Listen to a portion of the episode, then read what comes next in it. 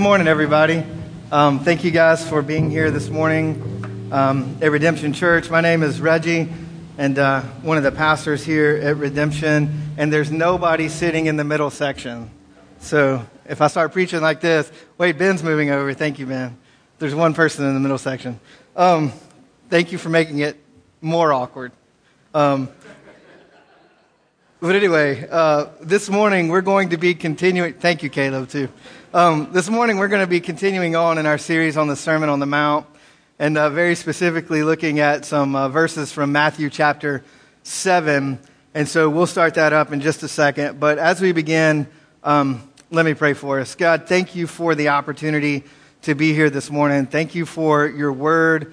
Uh, thank you that we've had an opportunity to sing together, to pray together, hopefully to worship and encounter you in this place. And God, even now as we begin to look at your word and see what you would have for us this morning, God, I pray that you would be at work in our hearts and minds to draw us close to you. Um, God, as I stand on the stage and talk for the next little while here, God, I, I recognize that my words are of little importance, but God, I, I know that your words are of utmost importance. And so, God, I pray that we would hear your words. I pray that we would hear um, your scripture this morning, that you would speak to our hearts and minds. God, I pray that you would use me simply as an instrument of your grace and mercy, an instrument of love in the gospel, that Jesus would be lifted high, that we might be drawn to you because of Jesus and because of Jesus alone. And God, we ask all this in the name of your Son, Jesus. Amen. So let me ask you a question this morning as we get started. Has there ever been a time in your life, and specifically, um, as you've been around church or the Christian faith, maybe, where you've seen someone walk away from the Christian faith.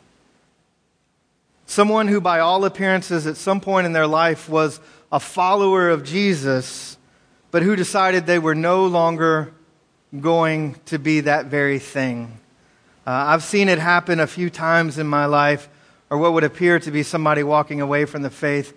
Um, a couple of times come to mind when I was in when I was young, a young teenager, maybe not even yet a teenager, uh, I was going to a church with my family out in Modoc, South Carolina, uh, which is up at the lake, and there was this there was this teenage guy there who was very devout, or seemed to be very devout, and uh, was constantly um, talking about Scripture and constantly studying and constantly writing things down, constantly telling everybody how he was following Scripture uh, how he was applying it in the context of his time in high school, just different stuff like this. And, and then one day he just decided, this isn't for me anymore. And so he had all this knowledge, but he just decided he was no longer a Christian. Um, several years ago, when we started this church, during our first year of existence, there was a young man that was coming here, and he had been he had grown up in youth groups, grown up in church, was a part of a college ministry that I was a part of for a little while, and um, he, he asked me to go to coffee with him one night, and we met up at Metro Coffee House right up the road. And um, he proceeded to lay out to me all the things that were going on in his life and some sin that he was involved in, and how he, he made the statement. It was really awkward. He made the statement, uh, I'm not willing to give up this sin. So that means that Jesus wants me to no longer be a Christian. So I'm no longer going to be a Christian so that I continue to do this sin that I'm caught up in. And he decided he was no longer a follower of Christ and he, and he walked away from the faith. It was an interesting conversation. I'll come back to this in a minute, but turn with me, if you will, to Matthew chapter 7. And let's look at verses 13 through 23. Matthew chapter 7, verses 13 through 23. Enter by the narrow gate, for the gate is wide and the way is easy that leads to destruction and those who enter by it are many. For the gate is narrow and the way is hard that leads to life, and those who find it are few. Beware of false prophets who come to you in sheep's clothing, but inwardly are ravenous wolves. You will recognize them by their fruits. Are grapes gathered from thorn bushes or figs from thistles? So every healthy tree bears good fruit, but the diseased tree bears bad fruit. A healthy tree cannot bear bad fruit nor can a diseased tree bear good fruit. Every tree that does not bear good fruit is cut down and thrown into the fire. Thus you will recognize them by their fruits. Not everyone who says to me, Lord, Lord, will enter the kingdom of heaven, but the one who does the will of my Father who is in heaven. On that day, many will say to me, Lord, Lord, did we not prophesy in your name, and cast out demons in your name, and do many mighty works in your name? And then will I declare to them, I never knew you. Depart from me, you workers of lawlessness. In all actuality, when I read that passage and I take it for what Jesus is saying, it's kind of frightening, right? It's kind of scary. And it, it invokes a strong response within, within me, and it, and it probably should, because Jesus is talking about destruction and fire and people departing from him eternally. And we could spend lots and lots and lots of time talking about the realities of what it means to be separated from Christ eternally. And so I don't want to downplay or discount what Jesus says here. At the same time, I want to make sure that with this passage, we, we focus on the right things in the context of what's going on in the Sermon on the Mount. But suffice it to say, as we get started, we have to acknowledge, after reading this passage, that apart from a real relationship with Christ, there are eternal consequences for not being involved in that relationship. And those consequences are frightening. And so, as we dive into this passage, it's important that we understand, uh, like I said, this very strong passage from Jesus, this very strong part of the Sermon on the Mount, in, in light of the context, the entire Sermon on the Mount. Jesus, in a very real way, is teaching about the kingdom of God and the kingdom of self. He's teaching about what God's kingdom looks like, how things um, look in God's kingdom, the kingdom that He is initiating. And He's warning against our tendencies to make things about us, to shrink the kingdom of God down to our priorities, to be focused on us. We talked about it last week. God's kingdom is a kingdom whereby our relationship with Christ should impact every area of our life our relationships with others, our prayer life, anything that we do on a daily basis. God intends that our relationship with Him affects those things. And so God's kingdom is a kingdom that's focused not on us, but on Him instead. And so we have to recognize ultimately that God is just and God will ultimately judge the world according to His standards. That's part of what we see in this passage. But because of Jesus, we can have the righteousness of Christ applied to us so that when God looks at us, God sees the righteousness of Christ instead, right? We, we call that the double cure. Jesus was our sacrifice on the cross, and he also lived a perfect life that is imparted to us, and so that when God looks at us, he can see Christ's righteousness. And so when we come to this passage at the end of chapter 7, we're coming to the end of the Sermon on the Mount verses 13 through the end of the passage is the conclusion of the Sermon on the Mount. We'll finish up with the last few verses next Sunday. And Jesus is wrapping up the Sermon on the Mount in a pretty typical Jewish way of teaching. You see it throughout Scripture um, where there's a contrast of two things, right? Uh, you see it in Moses, right before Moses is getting the children of Israel ready to go into the promised land. Moses talks about the blessing and the curse. You see it in other places throughout the Old Testament, other places throughout the New Testament. But Jesus sort of uses the same teaching tool here. And it's this teaching tool of, of laying out two ways or two things. And so in this passage that we just read, there's two roads and there's two gates. There are two kinds of animals. There are sheep and wolves. There's two kinds of trees healthy trees and diseased trees. There's two kinds of fruit good fruit and bad fruit. There's two kinds of people those who spend an eternity with Jesus and those whom Jesus says, Depart from me, I never knew you. And next week in the final passage, two kinds of foundations upon which to build your house. And Jesus is laying out all these things, and he lays out one is good and one is bad. One is indicative of people in his kingdom, and one is not. One is indicative of what true righteousness looks like, and one is not.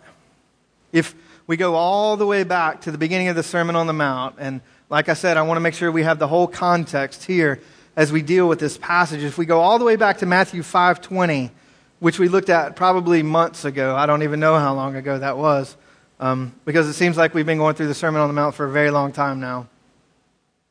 If we go back all the way, all the way to 520, Jesus says, Except your righteousness is greater than the righteousness of the scribes and the Pharisees, you will not enter the kingdom of heaven. If you remember with me, the Pharisees were this group of very religious, very fervent, very moral Jewish teachers and scholars and scribes that existed during the time of Jesus. And essentially, what they had done is they had created this formula, this method, this list of ways to honor God by following um, the law of the Old Testament. Their righteousness was based on their doing certain things in certain ways in order to be obedient. On the outside, they did what they were supposed to do, but Jesus called them whitewashed tombs because even though externally they looked righteous, internally, what they were doing were things that were based on human wisdom and human strength and human capability. And so last week we talked about how true righteousness only ever begins when we come to the end of ourselves and we turn to Jesus. And so, Jesus, at the end of Matthew 7, tying it all the way back to Matthew 5, is continuing to push us toward true righteousness with some pretty strong words about his kingdom. Something else I said last week, and just a reminder for those of you who may not have been here, um, is the gospel principle that being precedes doing.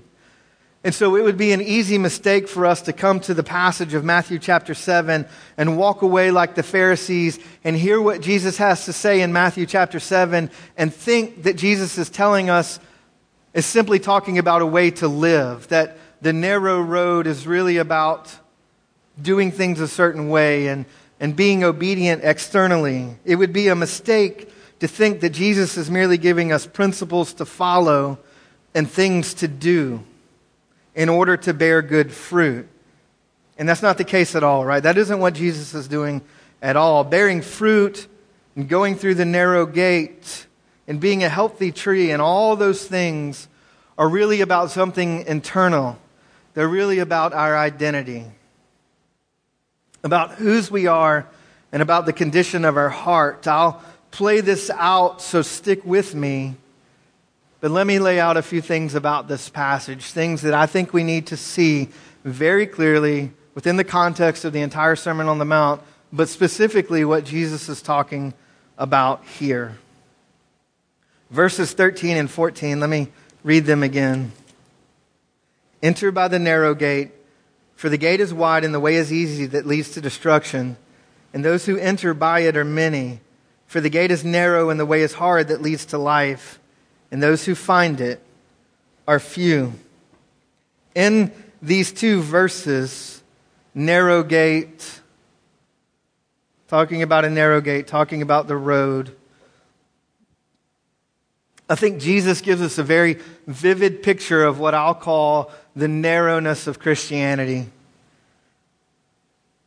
How many of you have ever had to park your car or had someone park their car so close to your car that you couldn't open the door to get out. Have you ever been in that situation? Wes raised his hand. Thank you, Wes. I'm reminded of the movie The Heat with Sandra Bullock and Melissa McCarthy. You know this movie? Where she has to park too close and climb through another car to get out of a cop car parked next to her. Or how many of you have ever locked yourself out of your house and had to squeeze in through a window? Have you been there? Have you, anybody had to do that?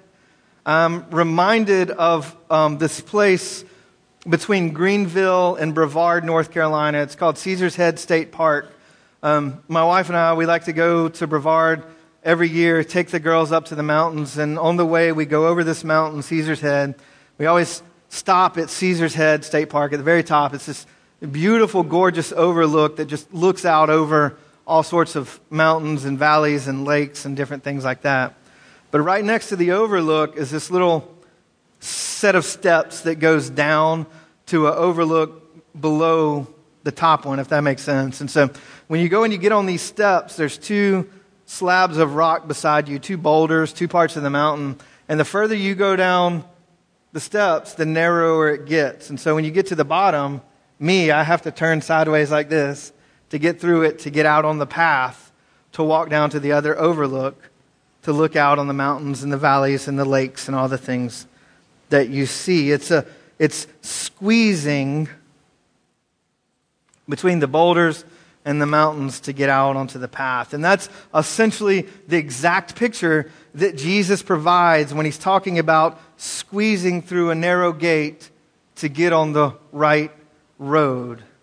Here, here's the truth about Jesus' call on us to come to the end of ourselves and turn to him. It requires a little bit of narrowness, and it requires a little bit of being squeezed. The, the narrowness of Christianity is this we have to realize that we are sinful, and then we have a problem that we can't fix, and that apart from Christ, we are essentially bankrupt on our own. All the way back to the beginning of the Sermon on the Mount, Matthew 5 3. Blessed are the poor in spirit, for theirs is the kingdom of heaven. We have to understand that we are spiritually bankrupt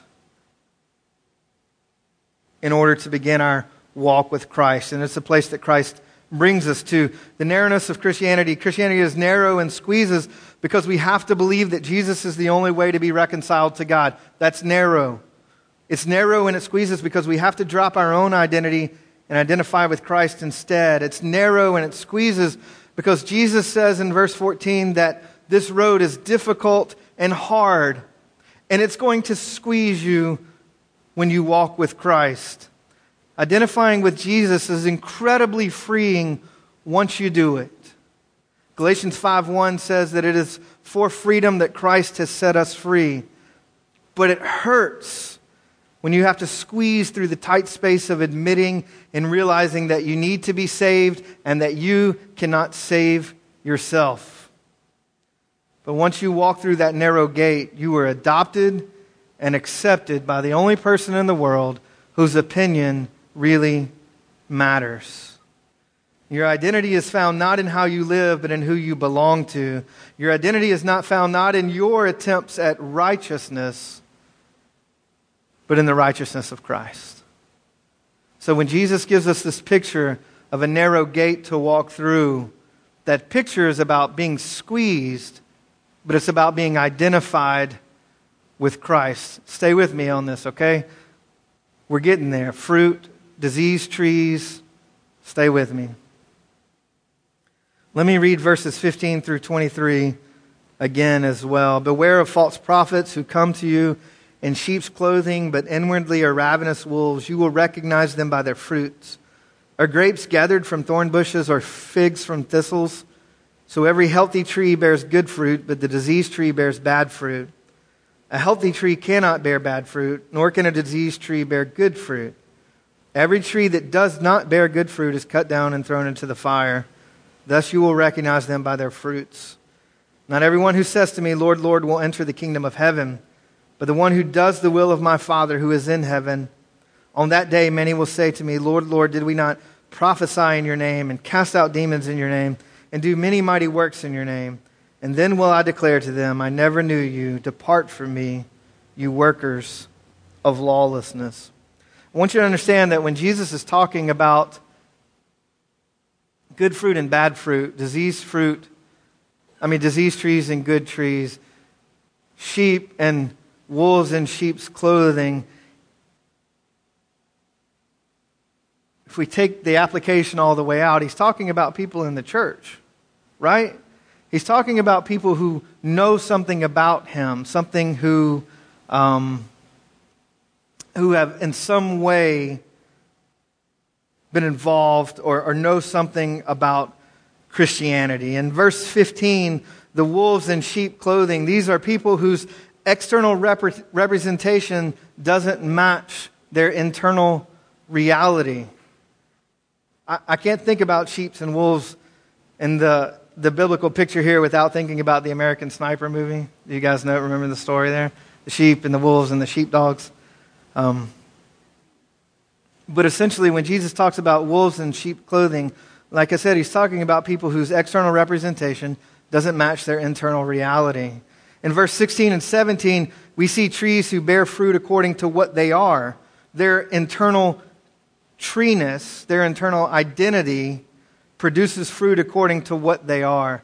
Right outside of my bedroom window, a few years ago, we planted this flowering peach tree.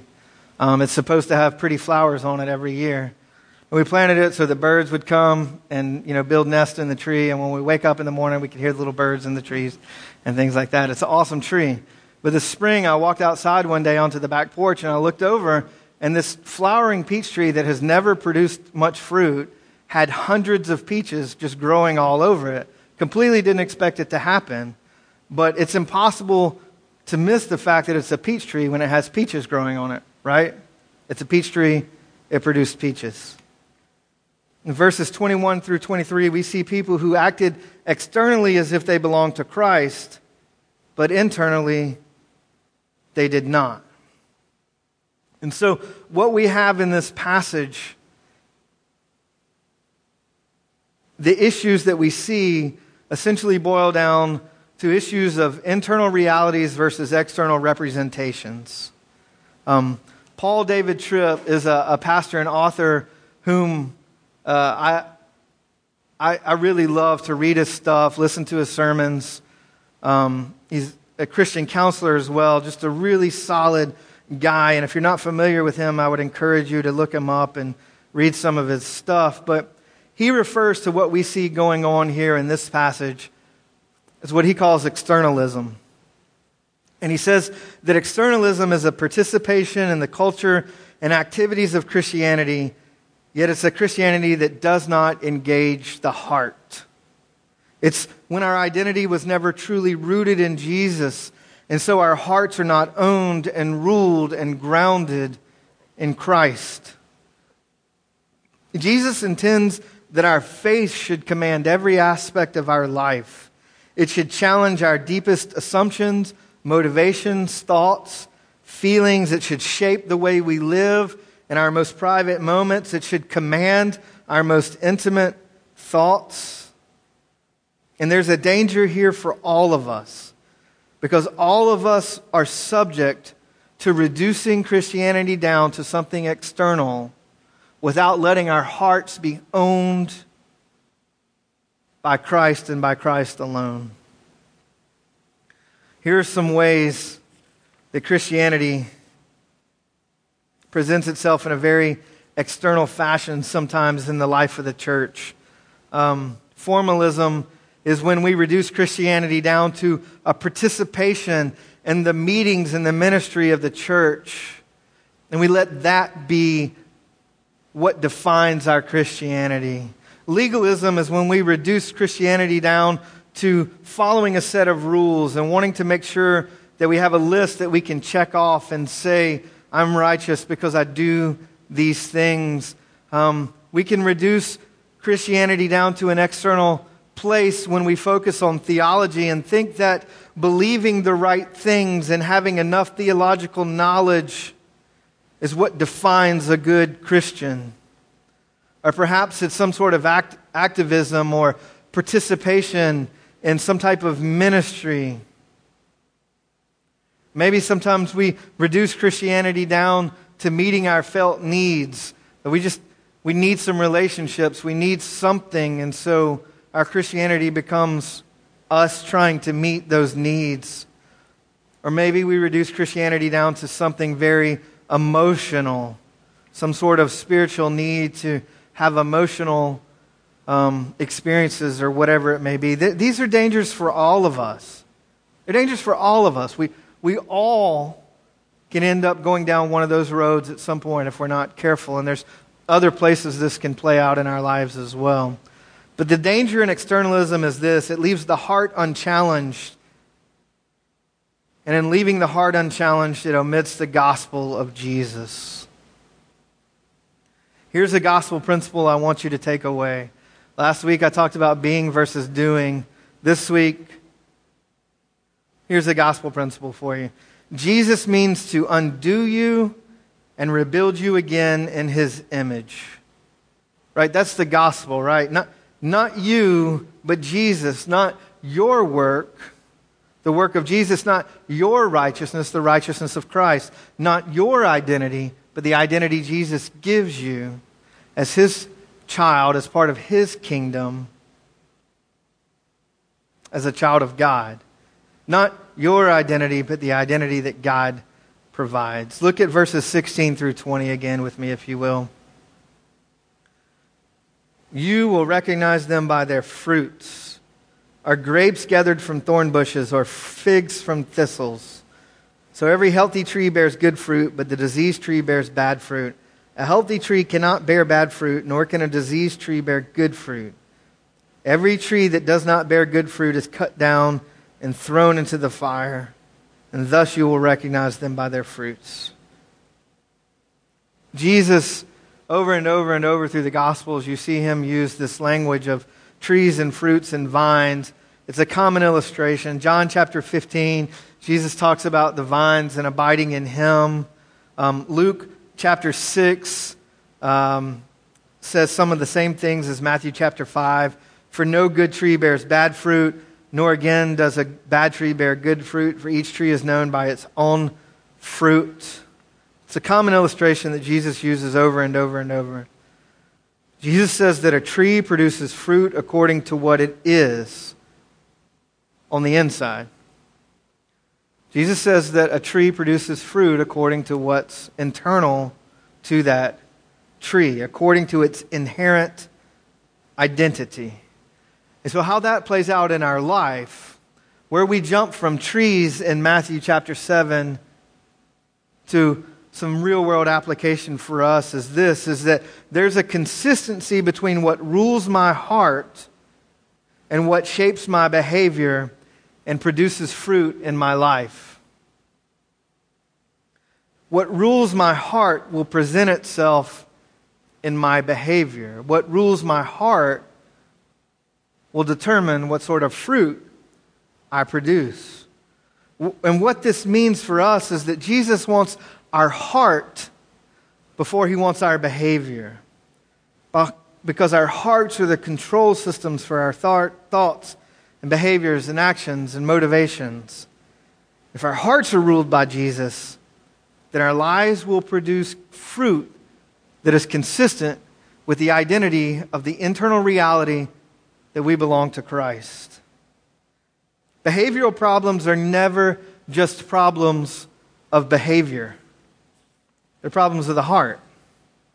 Bad decisions are never just bad decisions, they are always problem, problems of the heart. Sin manifested in our life is never just about sin, it's a problem of the heart. Hateful words are never just words, they are problems of the heart. External attempts to make ourselves right with Christ are problems of the heart. And so when Jesus criticized the Pharisees, it wasn't because they had a theological problem or a behavioral problem or a moral problem. It's because they had a problem of the heart. It's because their internal identity was messed up. Their hearts were ruled by their own systems and their own behaviors and their own contrived ways of doing things. And so I have to ask you does Christ have your heart? That's what we need to take away from this passage here. Right? It's, it's a scary passage. So, does Christ have your heart? Does he own your motivations and your thoughts? Do you actually live for something bigger than yourself?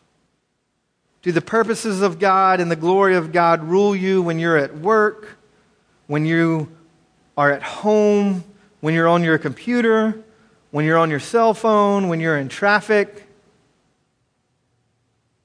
What you do with your paycheck and your money?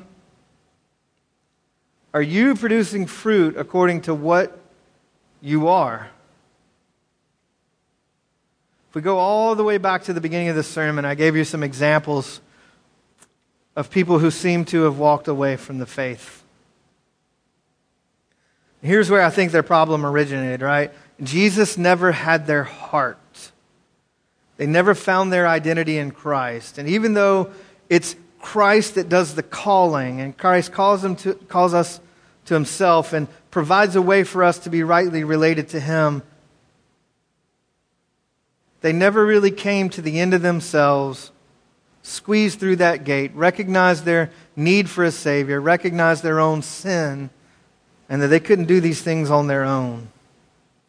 Their Christianity was external, not internal. Their identity was found in something other than Christ. And so when we look at this passage from Matthew chapter 7, there's way more for us to deal with here than I could possibly do in one sermon. But what we have to catch here, what we have to understand, is that when Jesus calls us to himself, it requires us coming to the end of ourselves, recognizing our sin, recognizing our need for a Savior, recognizing that we can't do this on our own. We can't save ourselves. But it's also, this passage is also about us understanding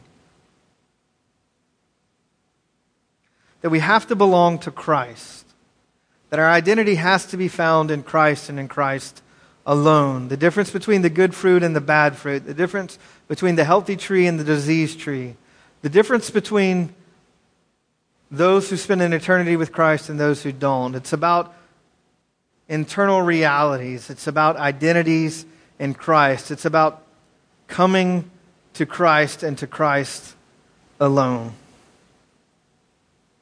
So, as we come to the end of this this morning, here's what I want you to understand. Here's what I'm calling you to do. There's something that I want you to do as you walk away from this sermon and this church and this service this morning. It's this I want you to find your identity in Christ and in Christ alone. I want you to find your identity in Christ and Christ alone. And so that requires me to ask the question right at the very beginning of that do you have a relationship with Christ? Have you recognized your need for a Savior? If you haven't, then I would invite you to do so this morning. Somebody can talk to you about what that means and what that looks like. But even beyond that, for those of us in this room who may, who, who do have a relationship with Christ already, um, we need to understand a couple of things. We have a new identity in Christ, and it's the gospel that saves us and provides our new identity. It's the gospel that defines our identity. And this new identity isn't just an identity unto, a, unto itself. When Christ gives us a new identity, he sets us apart into a community of faith. We call that the church. And so we find our identity in Christ. And as we identify with Christ, God creates a group of people around us.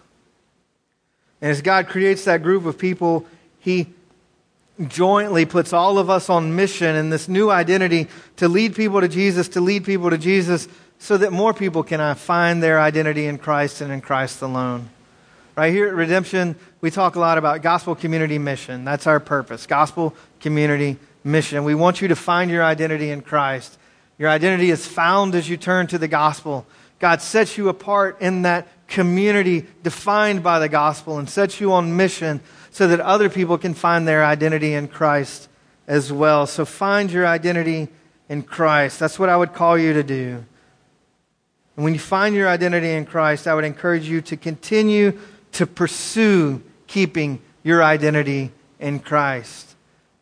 Pursue it, work on it continue in pursuing that identity. Here at Redemption, we don't have a whole lot of programs, a, a whole lot of places um, to plug in to do things. But what I think we try to do is provide ways through missional communities, uh, DNA groups, opportunities for service where we can jointly help one another pursue our identity in Christ. That's why missional communities exist, DNA groups exist. That's why we call you to serve with one another on mission so that together we can focus on Jesus, help one another to focus on Jesus and to find our identity in Christ and in Christ alone. But even as we do those things, let me encourage you to keep a few things in mind. Um, number one, I would invite you to allow people who demonstrate good fruit to speak the gospel into your life, not just someone who comes along and is engaging and seems to know a lot, but people who produce good fruit. Right? Jesus says that good fruit is an indication of an internal reality of being in a relationship with Him. So, as you allow people to speak into your life, I would encourage you to allow people who produce good fruit to speak into your life. If they are not producing good fruit, they're going to sow in you seeds of doubt and condemnation and fear and things that are not gospel oriented. So, allow people who produce good fruit to speak into your life. Secondly, I would encourage you to constantly remind yourself of the gospel. Go to God's Word, study God's Word through a practical spiritual discipline of knowing God's Word and diving into it. Speak the gospel to yourself through God's Word on a regular basis. Pursue your identity in Christ by speaking the gospel to yourself, reminding yourself of what Scripture says about who you are and whose you are. Here's another way that you can pursue your identity in Christ. It may seem counterintuitive, but I don't think it is. It's speak the gospel to others. And as much as you allow people who produce good fruit to speak into your life, and as much as you turn to God's word to speak the gospel to yourself, speak the gospel to others. If it's true that people who don't come to know Christ are going to spend an eternity apart from Christ in eternal torment and judgment, like we read about, then it's imperative that we speak the gospel to those around us. We can't just embrace the gospel, we have to proclaim it. That's why the gospel is good news. It's narrow because it calls people to the end of themselves in repentance. And it's narrow because it's only through Jesus that we are accepted. But it's so freeing. And it's what the world around us needs to hear. So, what am I calling you to do this morning? Find your identity in Christ. And number two, pursue your identity in Christ. Missional communities, DNA groups, serving together, opportunities for that to happen. Allowing people who, who produce good fruit to speak into our lives, speaking the gospel to ourselves from Scripture, speaking the gospel to others. Let's pursue our identity in Christ together. Everybody on board? It's easier said than done, right? Pursue your identity in Christ. Let's go after it together. We're going to enter a time of response um, like we do every Sunday morning here at Redemption Church. And in our time of response, this is what's going to happen. The band's going to come back up here in just a second and continue to lead us in some songs and give us the opportunity to, um, to worship through singing if that's where God has us. Uh, during, this during this time as well, you have an opportunity to sit where you are and pray and reflect on God's word and maybe what the Holy Spirit was speaking to you this morning. You have an opportunity to give. There's a giving basket in the back, where as a continued act of worship, you can give part of what um, God ultimately entrusts to you back to His work here on earth. Also, during this time, there'll be a couple of people in the back who are, who are, who are um, there to pray with you if there's something you want to pray about. I would also encourage you, if you want to know more about what this means to find your identity in Christ, to know Christ, to have a relationship with Christ, um, you can grab one of those people that's praying in the back as well. You can grab me or Ben or Brent or somebody, and we'll be happy to have a conversation with you about what that means. Um, and finally, during this time, we'll celebrate communion as well. And so every Sunday here at Redemption, we do communion. And it's an opportunity for you to come up front, um, tear off some bread, dip it in the wine or juice. And, um, and when we do that, here's what we're doing. We tear off the bread, dip it in the wine or juice, we are remembering what Christ has done for us. We're saying that Christ's blood was shed for us, that his body was broken for us, and we're remembering Christ's sacrificial act on our behalf. But also, when we do this, by doing this, we're saying, um, that we believe the gospel and we're proclaiming to one another that we believe the gospel is true. And so when we come to take communion, we're remembering what Christ has done for us. We're proclaiming to one another that it's true and that we believe it. And so, if you're here this morning and God gives you the freedom to come and take communion, I would invite you to do so, whether you're a member of this church or not. But in doing so, keep in mind that what we're doing is we're saying, I believe the gospel. And I'm remembering that Christ did something for me. Uh, I'm going to pray for us, and then um, we'll transition on into this time of response. God, thank you for the opportunity we've had to be here this morning so far. God, thank you for the reminder from your word um, that you have provided a way for us to be rightly related to you. God, thank you that we can find your identity, find our identity in something worthwhile, something that lasts in Christ and in Christ alone. God, over the next few minutes here, as we continue to respond, as we continue to sing and pray and give and reflect, take communion, all the things that will happen over the next few minutes here. God, I pray that you would continue to be at work in our hearts and minds, that you would continue to lift Jesus high, that we might be drawn to you. God, I pray that we would